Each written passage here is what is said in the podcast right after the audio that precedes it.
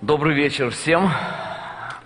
Сегодня особенно добрый вечер, потому что на улице тепло, наконец светло, солнышко светит. Вечер настолько добрый, что мы все здесь. Мы все под кондиционером здесь, вот, а не на улице где-то байдыки сбиваем там. Вот, или мяча гоняем. Ну, всему свое время. У нас есть субботы для того, чтобы мяча гонять. Вот. И есть воскресный вечер, когда Церковь Божия может собираться вместе для того, чтобы говорить о Священном Писании, говорить об истине Божьей, говорить о том, какую практическую роль она играет в жизни каждого из нас. И сегодня у нас очень интересная тема. Тема, которая для многих присутствующих здесь, наверное, кажется несколько э, излишней. То есть большинство присутствующих здесь верующие люди. И если вы верующие, наверное, вы знаете, для чего вам нужно верить в Бога. То есть если вы когда-то решили этот вопрос, а практически каждый человек проходит в своей жизни через период определенных исканий. Даже те люди, которые выросли в христианских семьях, и они всегда с детства знали, что Бог есть, они входят в тот возраст, они входят в тот период, когда им нужно получить свою собственную глубокую убежденность, когда они должны прийти к внутренней уверенности, что Бог действительно есть. Это очень важный период жизни. И он связан с определенными сомнениями, с определенными критическими оценками того, что уже устоялось, с тем, чтобы посмотреть на все эти вопросы под разным углом и задать их еще раз, для того, чтобы найти для себя ответы. Поэтому, когда мы говорим об этой теме, почему нужно верить в Бога, для многих это, скорее всего, будет утверждением или прояснением вашей базы. То есть, возможно, для многих из вас вера в Бога стала просто естественным процессом, когда вы э, восприняли ее от родителей. Вы видели, по примеру родителей, родители поклонялись Богу, родители верили в Бога, и вы пришли в возраст, а вы каким-то образом восприняли эту веру без глубокого анализа и без э, глубоких ответов на вопрос, почему же нужно верить в Бога. Мы сегодня прочитаем один стих, который повторяется в Писании несколько раз, и в нескольких ситуациях он повторяется дословно, буквально. Э, причина, почему он повторяется, достаточно важна. Священное Писание, Дух Святой позаботился о том, чтобы объяснить нам причину не только почему нужно верить в Бога, но и почему люди не верят в Бога. Этот стих находится в Псалтире, книга Псалтирь, тринадцатый Псалом, тринадцатая глава книги Псалтирь, первый стих. Он звучит так. «Сказал безумец в сердце своем, нет Бога. Они развратились, совершили гнусные дела, нет делающего добро». Этот стих представляет нам целую философию. Это не просто описание одного человека, который в своей жизни пришел к какой-то точке, где он решил, что Бог ему не нужен. Это описание типа мышления, которое бытует во многих людях, в определенных группах людей. Это, это определенное сознание, сформированное определенным образом. И в этом, в этом описании, в этой философии э, есть три основных части. Эта философия представляет нам, во-первых, причину, или представляет нам ключевую точку, связанную с тем, что вера в Бога, она непосредственно связана с разумностью. То есть, если человек живет в соответствии с рациональными принципами, если человек живет разумно, то он обязательно должен прийти к ясному пониманию того, что Бог существует. Он должен прийти к вере в Бога. Это первое, что здесь сказано. Второе, второй элемент, представленный здесь, говорит о второй причине, почему люди не верят в Бога. Первая причина связана с тем, что они отвергают разумность. Вторая причина связана с тем, что люди в большой степени движимы не тем, что понятно, правильно и рационально, а они движимы своей похотью. Написано, они развратились, совершили гнусные дела. И мы чуть позже коснемся этого. То есть человек, будучи движим тем, что ему хочется, он подавляет то, что разумно.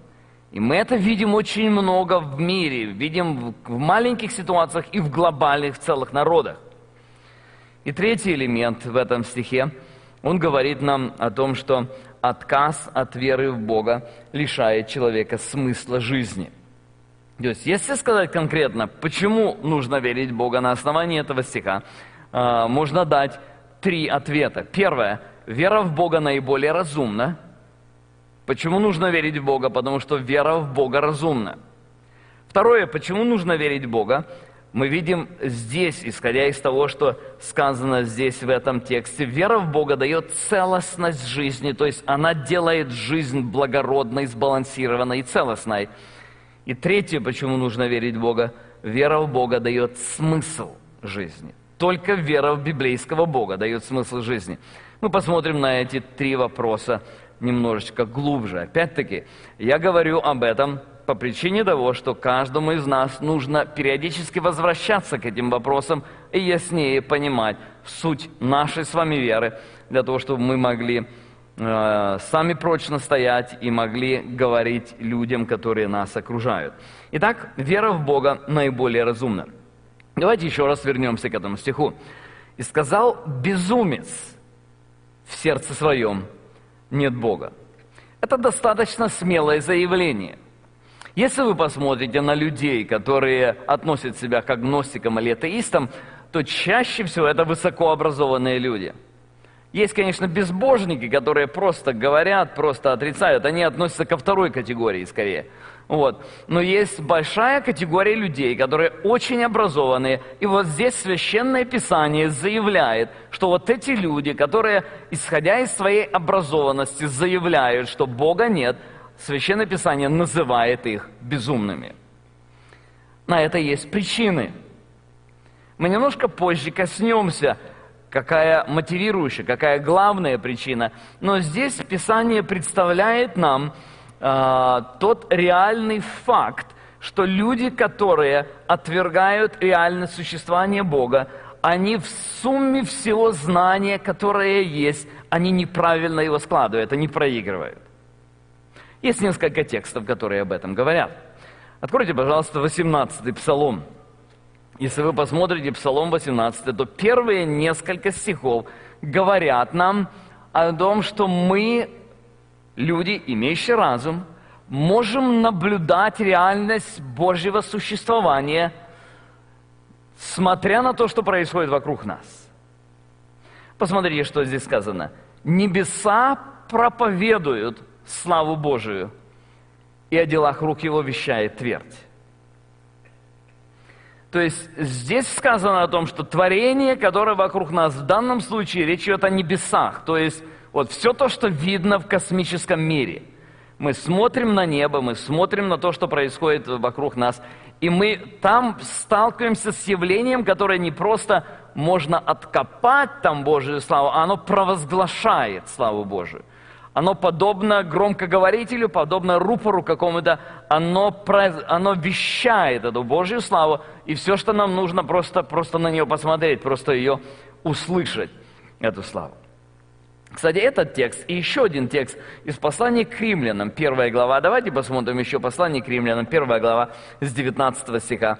Здесь написано так: «Ибо что можно знать о Боге явно для них?»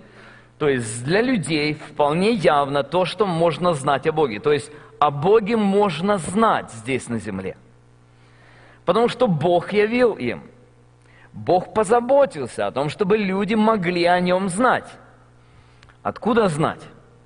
«Ибо невидимое его, вечная сила его и божество от создания мира через рассматривание творений видимы, так что они безответны».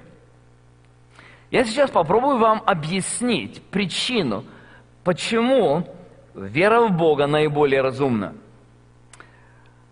Опять-таки, речь идет о умных людях, о очень образованных людях, которые смотрят на природу, смотрят на создание мира. Верни-ка еще раз этот текст. На создание мира, смотрят на творение, рассматривают творение, но они не могут увидеть там Бога, не могут увидеть там Божьей руки. На это есть определенные причины. Люди сейчас говорят о том, что вот этот текст был правдивым или звучал правдиво для людей, которые жили тысячу лет тому назад или две тысячи лет тому назад. Тогда люди не знали многого, и поэтому они смотрели и думали, откуда же взялся космос? Ну, ниоткуда он не может взяться. Наверное, его Бог создал. А, а сейчас, по мере того, когда люди становятся более образованными, они уже знают, что это не просто космос. Они знают, что там много планет, они знают законы, по которым эти планеты летают. Они могут объяснить очень многие-многие вопросы по причине того, что они понимают гораздо больше законов. И поэтому сегодня современный человек, вооруженный современными научными знаниями, он якобы нашел ответы на те вопросы, которые были у людей две тысячи лет тому назад, и поэтому у него нет необходимости в подпорках, как они называли, это костыль, на который нужно опираться, вера в Бога. И поэтому человек способен стоять ну, в своих собственных двух ногах. В действительности это не так. В действительности Бог устроил очень интересным образом, что вот это слово, которое написано в девятнадцатом и двадцатом стихах первой главы Послания к Римлянам, оно правдиво к любому периоду истории. Оно реально касается любого человека, независимо от того, сколько он знает. Он знал совсем немножко и мог видеть в природе Бога. И сегодня, когда он знает очень много, единственным, самым разумным объяснением существования Вселенной является наличие разумного Бога-Творца. Я хочу представить вам всего три блока вот этого творения, о котором здесь сказано, их гораздо больше существует, которые ясно нам говорят о том, что все то, что существует, имеет за собой разумного Творца и Создателя, о котором говорит Библия. Самый первый вопрос – это вопрос происхождения. Известный аргумент, вы слышали космологический аргумент, который говорит о том, что всякое, э, все, что существующее, имеет свою причину. Все, что имеет начало, имеет свою причину. Этот принцип, который доказан, известен, и все люди его принимают. Теперь, когда люди говорят о Вселенной, то атеисты объясняют существование Вселенной тем, что она не имеет начала. Они говорят, Вселенная вечна. Вселенная, мы говорим, что Бог вечен. Они говорят, нет, Вселенная вечна. Со всеми своими законами, со всей материей, со всем огромным количеством энергии, которые существуют. Они говорят, просто Вселенная вечна, и, и вот мы теперь на равных. Одни говорят, Бог вечен, другие говорят, Вселенная вечна. Но так было, когда люди не все знали о Вселенной. Сегодня, когда люди знают немножко больше о Вселенной, сегодня практически все или подавляющее большинство ученых сходятся к ясному убеждению, что Вселенная имела начало. Все законы, которые существуют сегодня, или все то, что можно наблюдать сегодня во Вселенной, вы знаете, что Вселенная расширяется, все то, что можно наблюдать во Вселенной, говорит о том, что однажды вся Вселенная была сведена к точке, которая не занимала пространства вовсе. Это невозможно. It's mind-boggling. Это невозможно представить. То есть, когда люди... Это, это сегодня наблюдают в черных дырах, и это очень много такой космической информации, которая чрезвычайно сложна. Но это действительно так.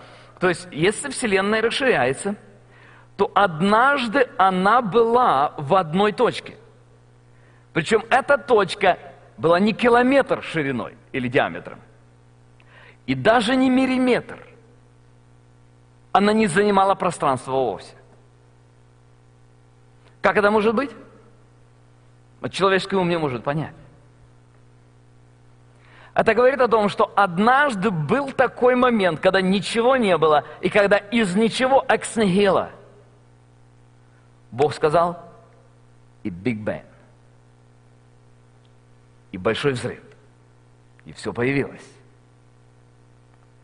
То есть сегодня для того, чтобы верить в то, что Земля и вся Вселенная, она произошла сама собой, нет ответа на то, каким образом это возможно было. Да, если ты допускаешь существование разумного вечного Бога, который никогда не имел начала, а значит, у него не было причины для того, чтобы он имел начало. Да, тогда все это уравнение становится на место. Тогда мы имеем дело с более разумной позицией, чем предположить, что все то, что существует, и все то, что явно имело начало, в действительности возникло сами, сам, э, э, само по себе или э, самим собой.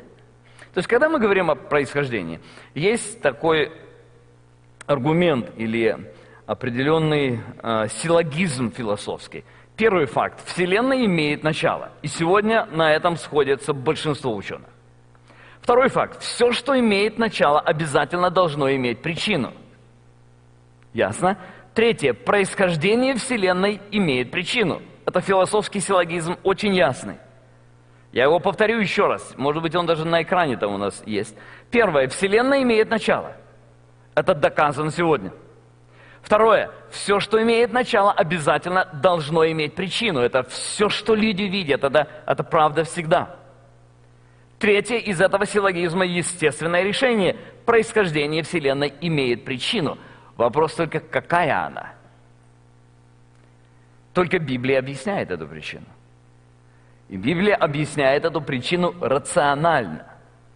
Окей, но это маленький такой элемент, который представлен в Писании очень ясно. Иеремии десять двенадцать написано: «Он сотворил землю силою своей, утвердил вселенную мудростью своей, и разумом своим распростер небеса».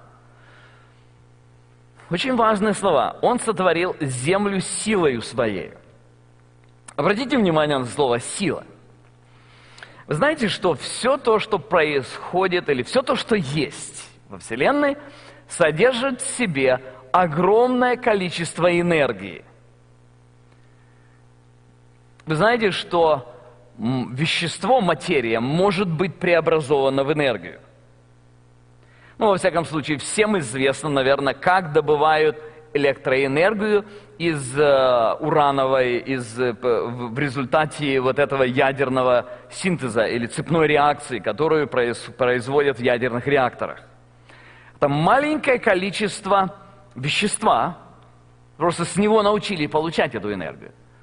И это, это маленькое количество вещества производит огромное количество энергии.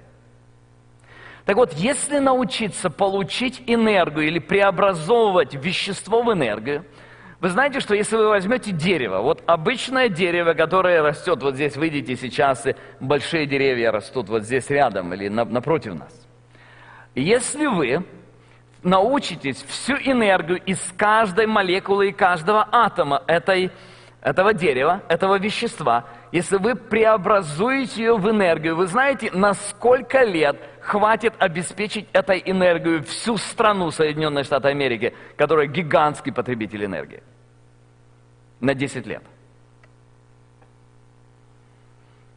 То есть одно дерево, ну мы, конечно, его спалили, и пшик остался, но если мы научились бы в действительности извлекать энергию из каждого атома этого дерева, то этой энергии при сегодняшнем уровне потребления в Соединенных Штатах хватит обеспечить всей электроэнергией страну Соединенных Штатов Америки в течение десяти лет. Знаете, о чем это говорит?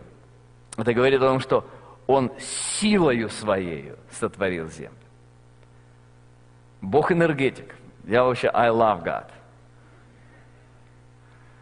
У меня даже с ним профессия такая сходная. Бог действительно энергетик. Он огромное количество энергии сотворил.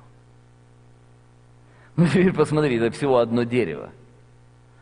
Вы знаете, что таких деревьев триллионы на земле. И вы знаете, что земля – это малепусенькая щепка где-то на задворках Вселенной. Если вы сравните ее с Солнцем, и сравните с более большими звездами, и сравните с гигантскими звездами, и посмотрите на всю Вселенную, вы можете представить себе, сколько вещества, сколько материи, сколько энергии есть у Бога. И сколько всей этой энергии однажды было собрано в точку, которая не занимала пространство. То есть вся материя, вся энергия и все пространство однажды появилось в одной точке.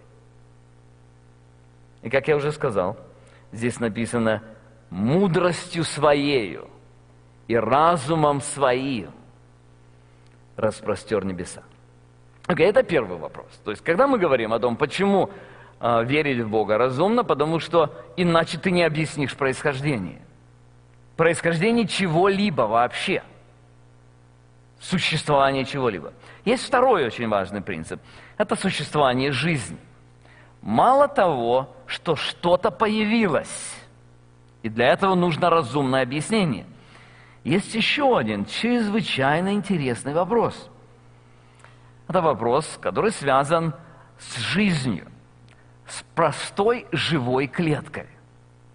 Дело в том, что существование жизни требует одновременного совпадения великого множества факторов, каждый из которых имеет триллионы вариантов. Я еще раз повторюсь, существование жизни, я не имею в виду только происхождение, даже существование, to sustain life, оно требует одновременного совпадения великого множества факторов, и каждый из них имеет триллионы различных вариантов. И они все одновременно сошлись в одной точке безграничной Вселенной. То есть, если вы посмотрите вокруг, вы обнаружите, что из всего того, что мы можем видеть, люди, а сегодня люди могут видеть очень много через современные телескопы, из всего того, что люди могут видеть, люди не могут найти того места, которое хотя бы в какой-то степени подходило бы для того, чтобы там могла существовать жизнь. Ученые пробовали такую вещь. Люди говорят о том, что, ну что такое... жизнь. Жизнь – это, это просто э, определенная конструкция аминокислот. Существует, есть такое вещество – аминокислоты. Вот. И если вы возьмете аминокислоты, если они определенной комбинацией будут сложены, то тогда появляется клетка. В действительности это не так. Если взять клетку и разрушить ее. Разрушить клетку, оставив все аминокислоты. Просто ее вытащить оттуда аминокислоты и выпустить их в одном месте. Никогда они клеткой больше не станут. Есть все аминокислоты, которые только что были в клетке. Они только что были частью живой клетки. Вот они есть, и они уже никогда ей не станут. Оказывается, это, это гораздо сложное явление. Но есть еще один очень интересный вопрос. Это вопрос, который называется irreducible complexity. Когда нам говорят, если по-русски это перевести, это неуменьшаемая сложность, сложность, которую невозможно уменьшить. Когда мы говорим, или когда нам говорят о том, что все развивалось постепенно от более простого к сложному, и нам кажется, что да, это, это разумно, да, сначала там рыбы... плавали, потом у каких-то плавники стали потихонечку-потихонечку, они плавниками так стали опираться где-то, и потом с большей операцией мышцы выросли, и так потихонечку лапка появилась, и, и другая лапка появилась, и потом постепенно хвост отпал, вот, и вышел на сушу, и смотрит, здесь и неплохо на суше, и потихоньку легкие стали развиваться, и все это звучит так, как очень интересно, и действительно кажется, ну, может быть, и прав Дарвин был со всей своей теорией. Ну, это все так очень интересно звучит, но в действительности это гораздо сложнее. Во Вселенной или в природе существует очень много механизмов, которые, если вы уберете одну частичку из них, они теряют всякий смысл, они не могут существовать. Это значит, что они должны были появиться сразу со всем ком- комплектом, со всем набором этих элементов. Они иначе не могут появиться, иначе у них нет средства для того, чтобы они могли нормально функционировать. Одним из таких просто поражающих, поражающих явлений э, является устройство определенного типа бактерий. Э, это очень интересная, интересная конструкция, когда-нибудь, может быть, вы сможете исследовать ее. Для меня это очень интересно было, опять-таки, по, по моей специальности, потому что я занимался энергетикой, я занимался моторами разными. Этот, эта машина называется Bacterial Flagella. Суть ее в следующем. Раз, ее размер двадцать нанометров. Нанометр – это одна миллиардная метра. То есть двадцать нанометров – это примерно ноль целых две десятых миллионных миллиметра. То есть миллиметр, понимаете, да, что такое? И вот если вы посмотрите на, на миллионную долю этого миллиметра, то есть это маляпусенькая-маляпусенькая штучка. Вопрос заключается в том, что она живая. И она живет в вас. Таких штучек очень много. Вот смотрите, вот эта вот малюсенькая бактерия, ее просто здесь нарисовали так. Она имеет в себе ротор, те, кто электротехнику изучал, знаешь, статор. Возьмите бритву, электробритву вашего папы, и разберите ее. Старую. Вы там можете найти статор и ротор. Ну, если вы уж сильно хотите этот вопрос изучить, пойдите на Бонневиль Дамбу, на Power Plant. Вы там сможете увидеть ротор и статор. Там, конечно, небольшие. Там ротор, который крутится вот так вот. Вот внизу там лопасти, они крутят, вода крутит этот ротор. И статор – это катушки, которые стоят вокруг, и они получают электроэнергию. Вот. Так вот, эта штучка, она, оказывается, вот этот, вот этот хвостик здесь, который есть, этот хвостик вращается от двухсот оборотов в минуту до шести тысяч. Для чего она вращается? Для того, чтобы эта бактерия двигалась. Окей, для того, чтобы... Как она движется? Вы понимаете, ротор и статор, как, как работает? Это электромагнитное поле, которое заставляет ротор крутиться. Вот для того, чтобы эта штуковина существовала, она должна была сразу вся существовать. Невозможно, ротор без статора не нужен. И статор без ротора не нужен. То есть, когда мы говорим о том, чтобы такая штука существовала, она не могла эволюционировать, она должна сразу быть. Как я уже сказал, что это, это очень интересное явление, которое, ну вот мы можем посмотреть на такую маленькую штуковину и, и убедиться, что это, это вещь, которая просто невозможна, чтобы по ее сложности, по уровню ее сложности, это, это не просто трудно представить, а это it's impossible, чтобы она так появилась. Есть еще некоторые явления, связанные с жизнью. Когда мы говорим о жизни, жизнь возможна только на одной планете, насколько людям известно. Эта планета очень уникальна. Уникальный ее размер. То есть, если планета больше, тогда больше сила притяжения. Вы понимаете закон э, притяжения, гравитации. То есть, если бы планета была больше, то тогда сила притяжения была бы больше, и тогда жизнь не могла бы, во всяком случае, в таких формах, в каких мы ее знаем. А если бы очень большая, то вообще не могла бы. Если бы планета была меньше, то тогда мы все бы улетели с нее. Потому что не хватало бы силы притяжения. Ну, не только размер. Это расстояние от Солнца. Причем правильный тип Солнца. Вы же понимаете, что существуют миллиарды Солнц. И есть Солнца огромные, которые выделяют гораздо больше энергии. И есть Солнца малюсенькие. Наше Солнце среднего размера. Причем не просто Солнце существует, а Земля находится на точном расстоянии от Солнца. Приблизьте ее на десять процентов к Солнцу, и все сгорит. Удалите ее на десять процентов от Солнца, и все замерзнет. Окей, но это еще не все. Расположение Земли в галактике. Если вы посмотрите на галактику, Млечный Путь, и если вы сможете увидеть различные сферы в галактике, то есть такие места в галактике, или большинство мест, где очень много различного космического мусора, в котором Земля, она, она не смогла бы существовать вот так безопасно, как она существует именно в той точке Вселенной. Многие люди думают, а почему бы Земля не была в центре? А не надо в центре. Потому что нужно, чтобы там жизнь была. И для того, чтобы там жизнь была, Земля должна занять, или Солнечная система должна занять определенное место в, в галактике, в которой она находится. Есть еще интересный вопрос, связанный с местоположением Земли.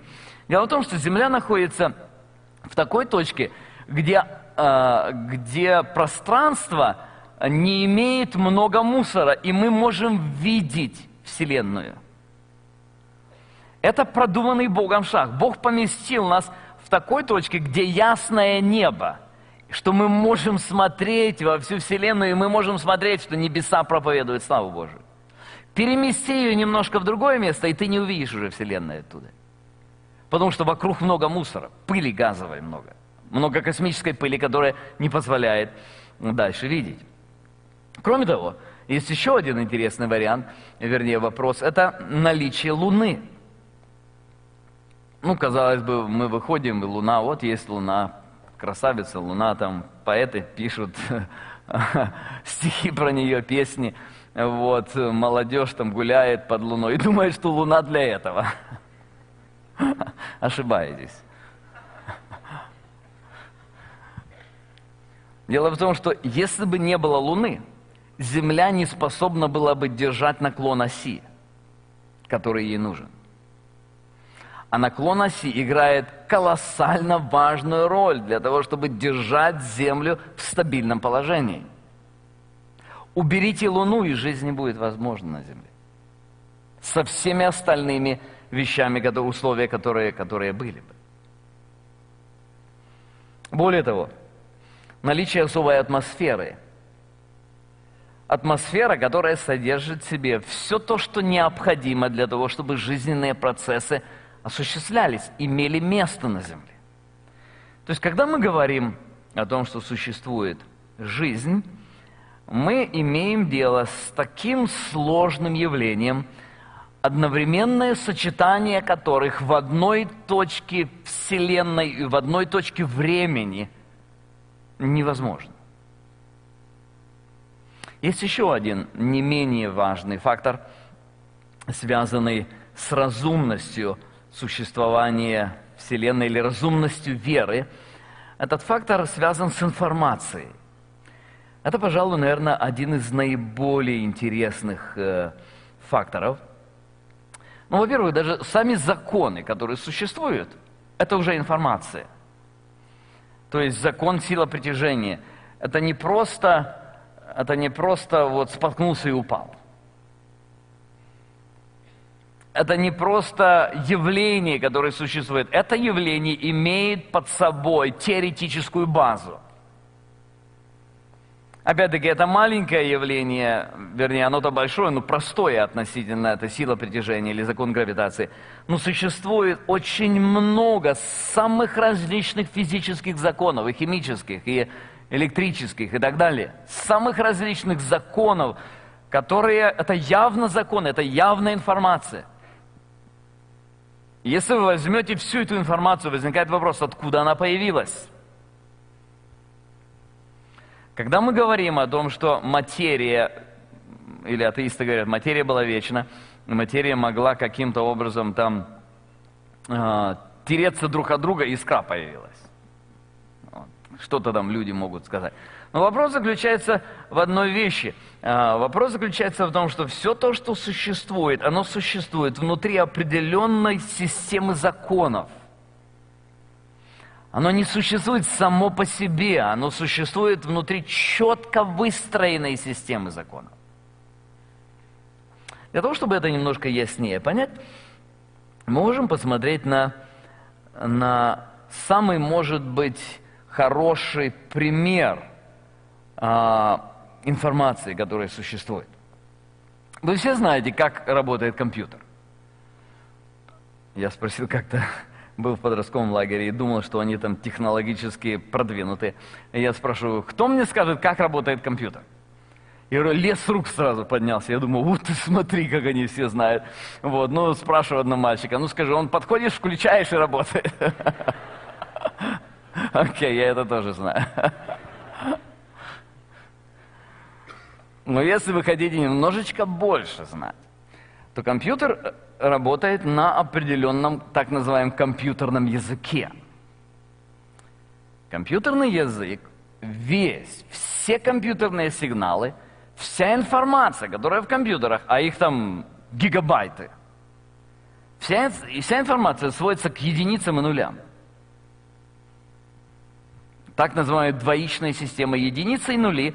И они подобраны в определенном количестве, в, определенных, в определенной последовательности. И таким образом, когда вы нажимаете букву «A» на вашей клавиатуре, это определенное количество нулей, единиц, выстроенных в определенном порядке, и они истолковываются вашей машиной, как нужно отразить на экране «A».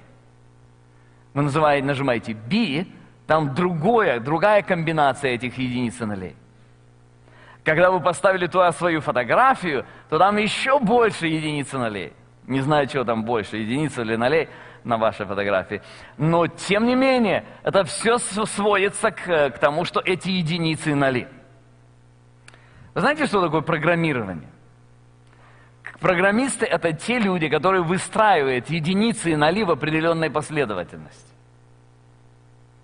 Для того, чтобы, когда те, кто не умеет программировать, нажмут кнопку, и сразу включились нужный комплект единиц и нулей.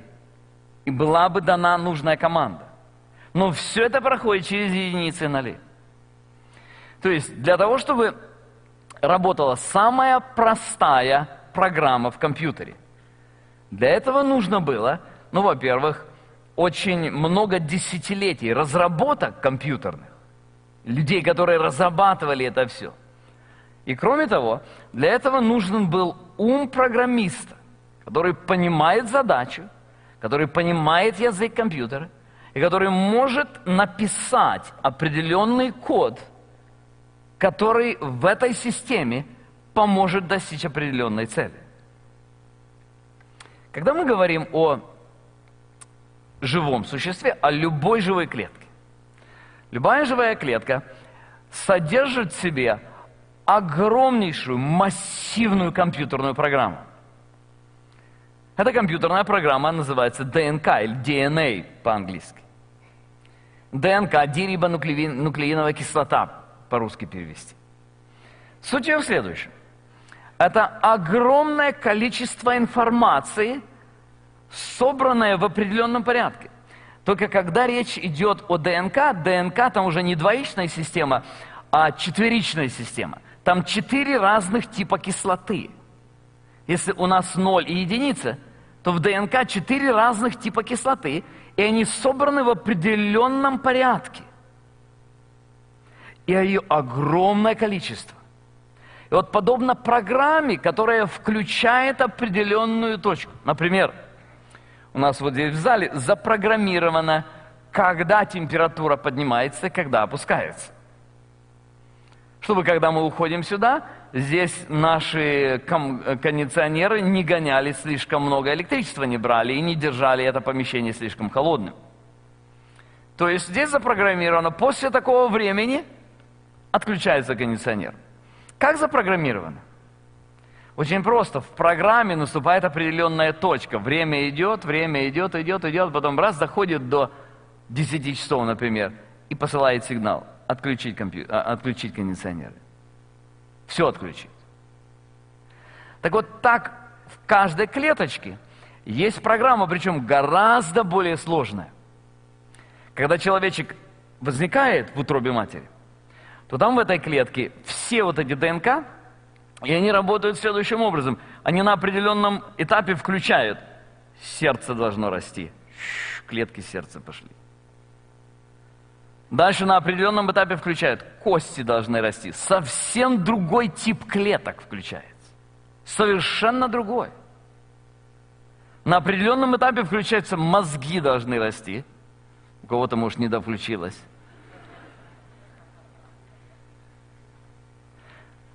Причем речь идет об очень четко выстроенной системе. И когда люди говорят, вот у человека birth defect, это аномалия, это очень, очень редко, это, это неправильно, это всем понятно, что это чрезвычайное что-то. Речь идет о том, что birth defects получается, ну там на миллионы, там где-то один или два, или я не знаю, какие цифры точно статистически. То есть это значит, что вот эта компьютерная программа, которая называется ДНК, она работает в подавляющем большинстве точно без сбоя. Скажите, пожалуйста, как часто ваш компьютер клинил? Вы нажимаете его, а он не работает. Это говорит о том, что программисты, которые его программировали, они что-то недопрограммировали там. Так эти программисты имеют гигантский объем знаний, и это аж думающие дядьки, причем э, очень образованные, наиболее продвинутые. Теперь, когда мы говорим о том, что существует ДНК, э, причем, кстати, есть еще, я не, не, недавно узнал еще одну интересную вещь, ДНК, оказывается, э, регулируется. Есть такие молекулы enzymes или энзим, энзимы, которые э, выполняют функцию редактора. Она проходит по всей ДНК и ремонтирует. То есть она исправляет те точки, в которых где-то эти кислоты неправильно почему-то стали. Так вот, когда клеточка размножается, происходит процесс копирования ДНК в эту клетку. То есть это чрезвычайно сложная вещь. Когда мы говорим об информации, информация сама по себе не появляется. Это, это всем известен факт. Информация не может сама появиться. Никогда не была наблюдаемая во Вселенной всеми умами мира. Все, которые когда-либо наблюдали, они никогда не видели, что информация появляется сама по себе. Это вполне понятно. Для того, чтобы появилась информация, нужен разум. Давайте возьмем разум, который не очень развит. Представим себе обезьяну, которая печатает на компьютере. Вот она может долго печатать, очень долго печатать, и может быть что-то там появляться, какие-то буквы на, на экране. Но всем известно, что эта обезьяна братьев Карамазовых не может напечатать.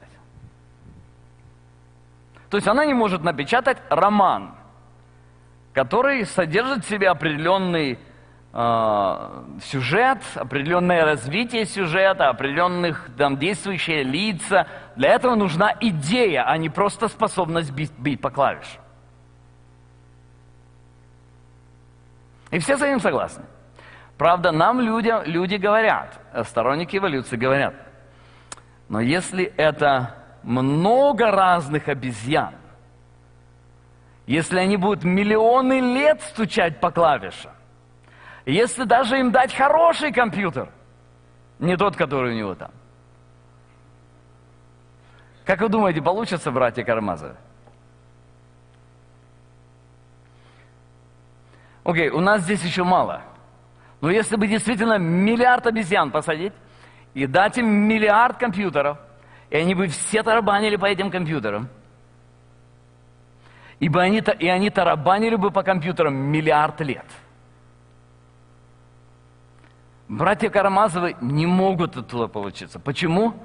Потому что ума у обезьяны не хватает для этого. Что там у обезьяны? Здесь посади большинство людей на земле, и они братьев Карамазовых не напишут. Потому что только некоторые могут это сделать. Когда мы говорим о существующем мире, мы имеем дело с такими шедеврами, до которым Достоевскому, как до солнца пешком. То есть абсолютно, Достоевский абсолютно далек от того уровня сложности, который мы наблюдаем во Вселенной. И теперь верить, что вот эти обезьяны напечатали, создали роман «Братья Карамазовы». Ну, сами судите, но это глупо. Вот почему мы ясно видим, что верить в то, что Бога нет, просто глупо. Это первое, то, что мы видим из этого стиха. Второе, то, что мы видим из этого стиха. Вера в Бога дает целостность жизни. Это еще один очень интересный элемент, который представлен здесь псалмопевцем. Он говорит следующее. «Сказал безумец в сердце своем, нет Бога. Они развратились и совершили гнусные дела». Вот эта вторая фраза, она объясняет отчасти причину, почему многие люди подавляют здравый смысл для того, чтобы отвергать существование Бога. Они подавляют здравый смысл не потому, что они убеждены этими фактами, они ничего не могут сделать, они не могут согласиться с тем, что Бог есть. Оказывается, проблема людей заключается в том, что они движимы своей похотью.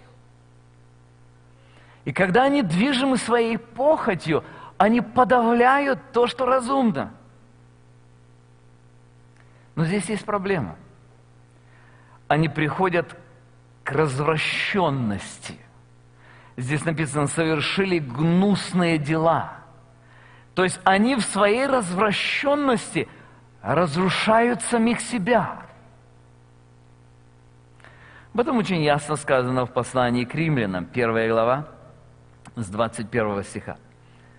«Но как они, познав Бога, не прославили Его как Бога и не возблагодарили, но осуетились в умствованиях своих, и омрачилось несмысленно их сердце, называя себя мудрыми, обезумели, и славу нетленного Бога изменили в образ, подобный тленному человеку и птицам, и четвероногим, и присмыкающимся, то и предал их Бог в похотях сердец их нечистоте, так что они сквернили сами свои тела». То есть истинная причина, почему большинство людей отказывается от того, чтобы признать разумно существующего Бога, заключается в том, что они просто хотят угодить своим похотям. Здесь так написано, смотрите, они, познав Бога, они внутри не готовы были принять реальность Его существования по причине того, что Его существование требует определенного отношения к Нему. Невозможно просто признать существование Бога, не понимая, что Его существование ставит тебя перед определенной ответственностью. Поэтому для этих людей легче отодвинуть этот вопрос и не думать о нем. Найти какие-то оправдания, которые могли бы каким-то образом позволить человеку сказать, ну, я не могу сказать точно, что он есть. Каким-то образом перетасовать факты. Священное Писание говорит, что они подавляют истину неправды. Причина, почему они подавляют истину неправду, заключается в одном. Они не хотят поклониться Богу. К Кстати, сегодня очень много людей, которые не, от, не отвергают существование Бога, но они верят в такого Бога, который не мешал бы им делать то, что вот здесь написано. Они изобретают в своем сознании Бога такого типа, который не требует преклонения и который не требует отречения от похотей своих, который, наоборот, по их учению, обеспечивает для них достижение того, что они хотят, достижение их собственных похотей. Беда такого состояния заключается в том, что когда человек живет таким образом, ему кажется, что все очень хорошо, но когда он живет таким образом, он постепенно начинает уничтожать самого себя. Не так давно я общался с одним человеком, который... Э работает в, в крупном банке в России. И он занимает достаточно высокое положение.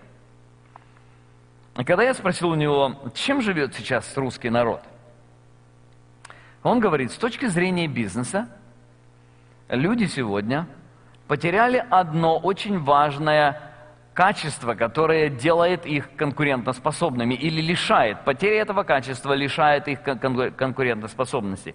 Я спросил у него, что же это за качество? Он говорит, внутренняя порядочность. То есть люди, получив возможность зарабатывать деньги, много денег, потеряли ограничитель внутри, который бы контролировал бы эту безудержную жажду к наживе. Таким образом, это общество постепенно попадает вот в этот океан, бушующий океан жажды к наживе. Жажды, чтобы получать огромные деньги. При этом перешагивается совесть, перешагивается судьбы людей, перешагивается жизни в полном смысле этого слова. И страна потихонечку катится к тому, что она начинает уничтожать сама себя. И так было в истории. Заметьте, мы говорим о стране. Здесь написано о человеке одном. Нам необходимо верить в Бога по одной простой причине.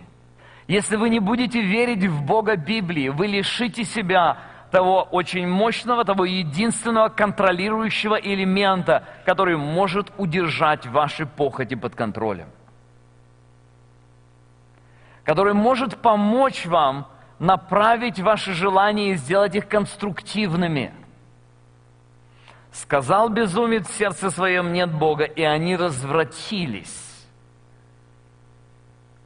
Это понятно. Иеремии семнадцать девять написано: лукаво сердце человеческое более всего и крайне испорчено. Это вполне естественно. Сердце любого человека от рождения крайне испорчено. Оно лукаво внутри, поэтому, когда оно живет, оно всегда будет искать путей, которые будут вредить ему самому. И будет это происходить в силу одного, одной причины – жажда получить удовлетворение себя и жажда получить как можно больше. И этим человек убивает себя. Существует только один авторитет, только одна точка, абсолютная точка, только один, э, один уровень, который действительно способен, достаточен для того, чтобы э, человеку контролировать самого себя. И, и таким авторитетом, может быть, является только Бог. Вера в Бога дает целостность жизни. Вот почему нужно верить Богу. Во-первых, это разумно. Во-вторых, если вы отбросите веру в Бога, жизнь сразу теряет свой смысл. Вернее, теряет вот эту контролирующую ее структуру. В Советском Союзе нам говорили, очень много говорили такие вещи. Говорили, что ну вот посмотрите, но ведь Бога мы отвергаем, а мы-то контролируем. И там был коммунистический этот, кодекс строителя коммунизма, моральный кодекс строителя коммунизма. И там были системы, структуры, которые заставляли людей там, ограничивать себя в каких-то вещах и так далее.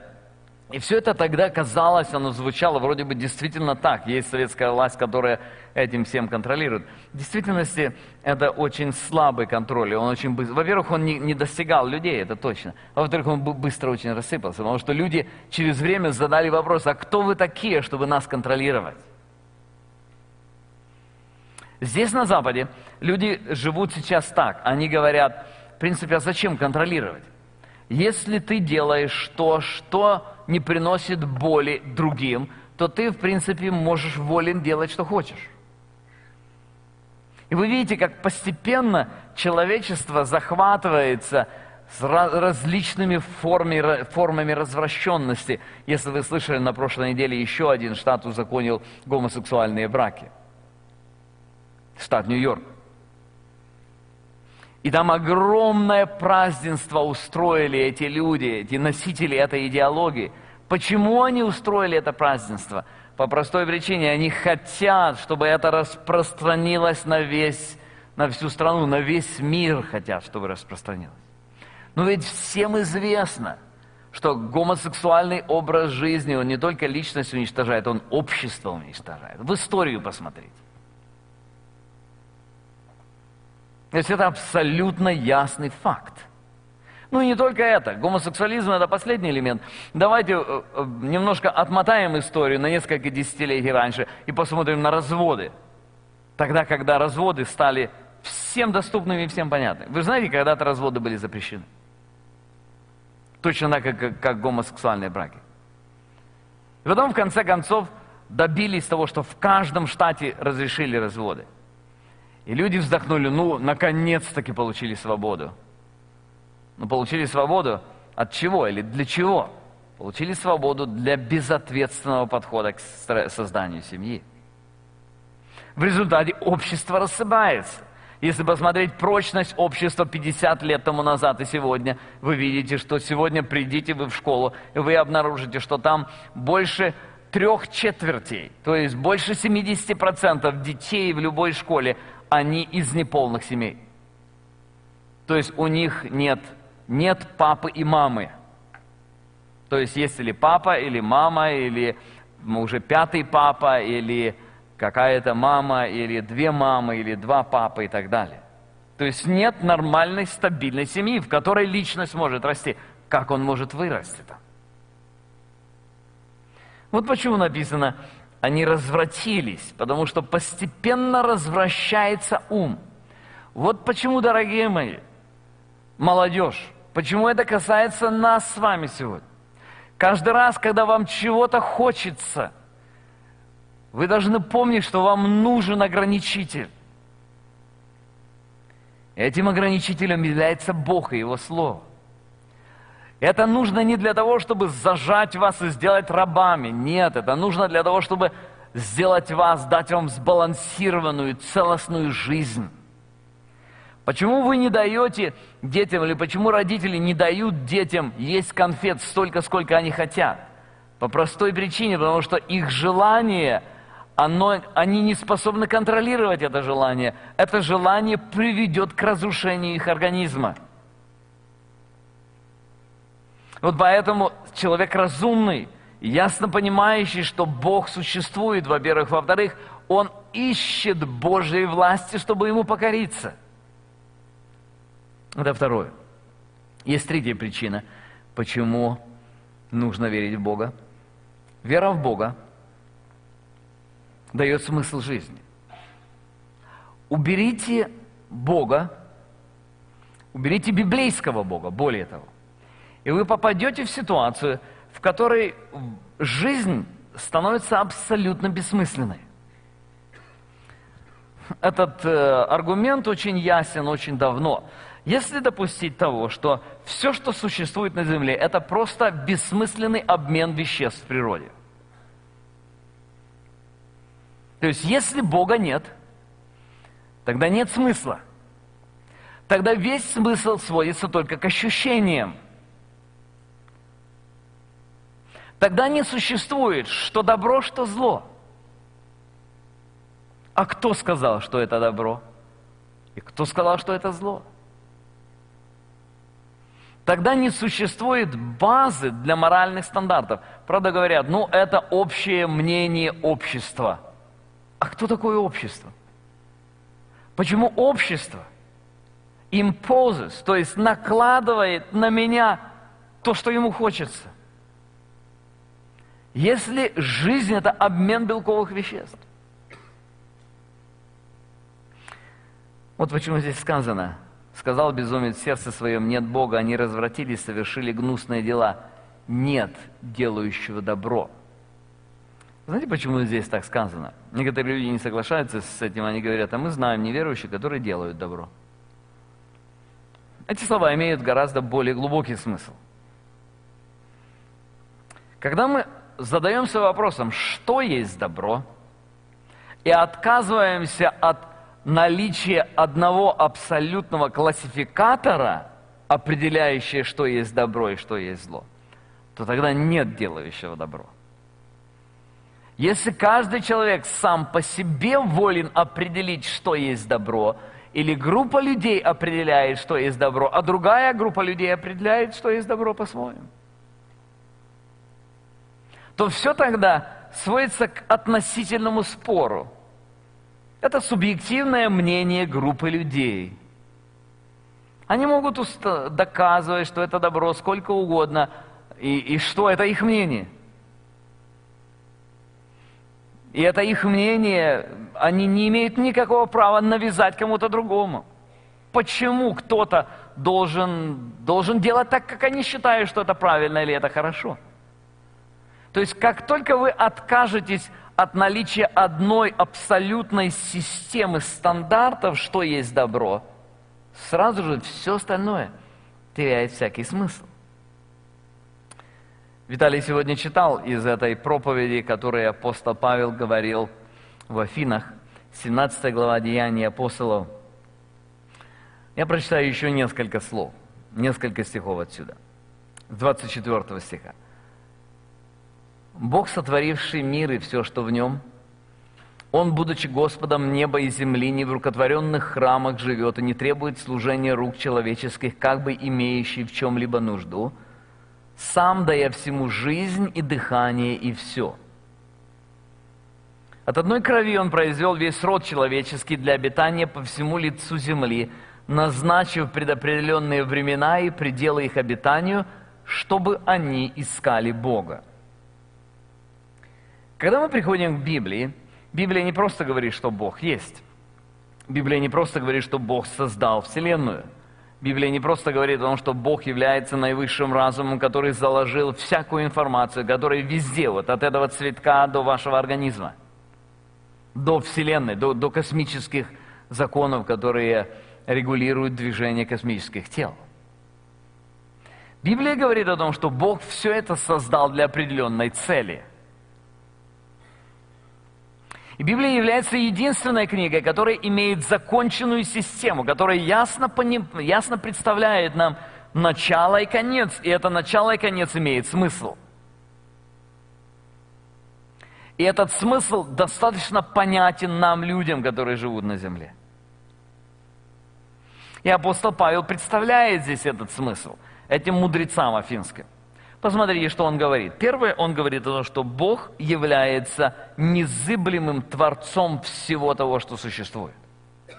Бог, сотворивший мир и все, что в нем.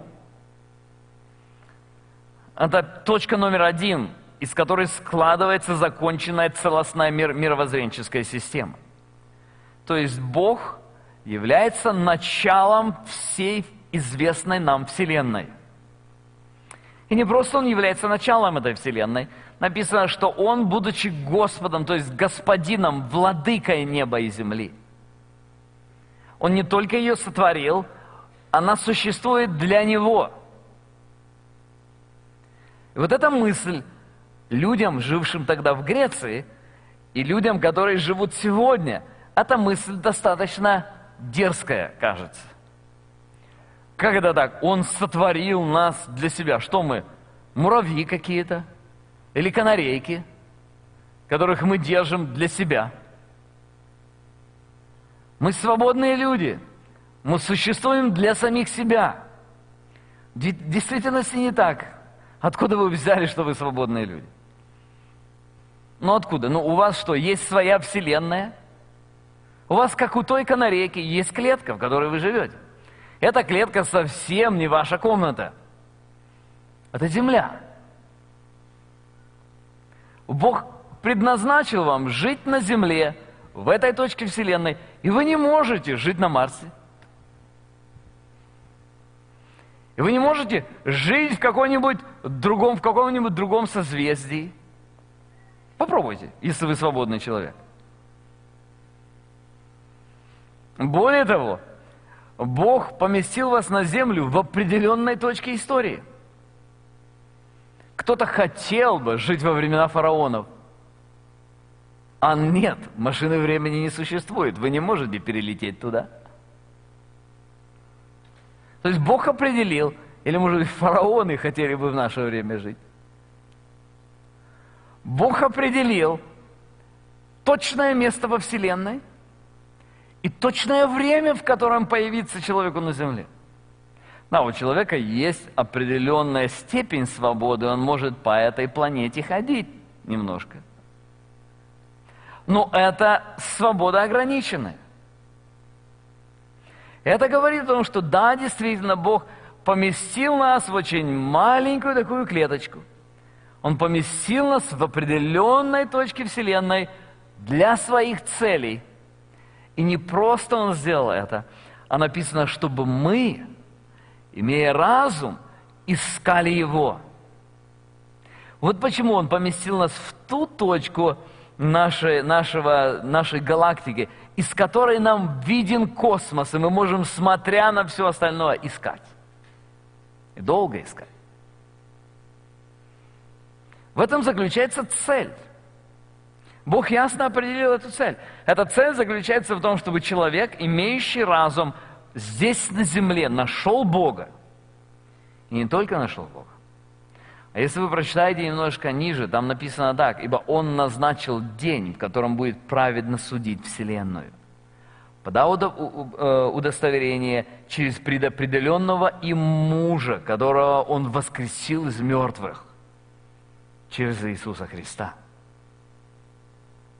То есть, когда мы говорим о вере в Бога, вера в Бога – это не такое легкое явление, которое люди так вот, так просто могут отбросить.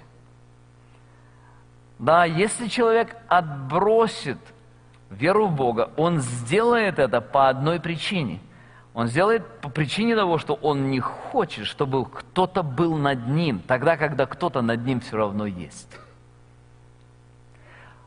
Даже самый отъявленный атеист однажды приходит к такой точке жизни, точке своей жизни, когда он расстается со всем тем, что было так дорого ему здесь на земле. Но самое большое, что он расстается со всем этим, с тем, чтобы предстать перед тем, кто его сотворил, и перед тем, кто определил цель его существования. Это то, о чем говорит Священное Писание. Это то, что мы должны помнить сегодня. Итак, почему мы должны верить в Бога? Очень просто. Вера в Бога наиболее разумная. Второе. Вера в Бога дает целостность жизни. Третье. Вера в Бога дает смысл. Он, она делает, что наша жизнь не напрасна. Веря в Бога, мы способны созидать вечные ценности здесь на земле, прежде всего свою собственную душу и души людей, которые рядом с нами, которые в действительности будут существовать вечно. Сейчас, когда мы будем молиться, я хочу попросить каждого присутствующего здесь. Подумайте о своей вере в Бога. Подумайте, пожалуйста, о том, насколько реален Бог для вас. Насколько серьезно и разумно вы подходите к тем, что, тому, что Он реален. Как я уже сказал, очень часто христиане и многие современные люди, жители или представители современного общества, очень многие люди, они живут в таком положении, они не отрицают существование Бога, потому что да, действительно, оно очевидно, но они находятся в таком положении, когда они живут, в резу... живут под воздействием своих собственных похотей. То есть они реально живут так, как будто его нет совершенно. Посмотрите, пожалуйста, внимательно на свое сердце, посмотрите на свою жизнь, посмотрите, почему вы верите в Бога и как вы верите в Него. Давайте мы встанем и помолимся об этом.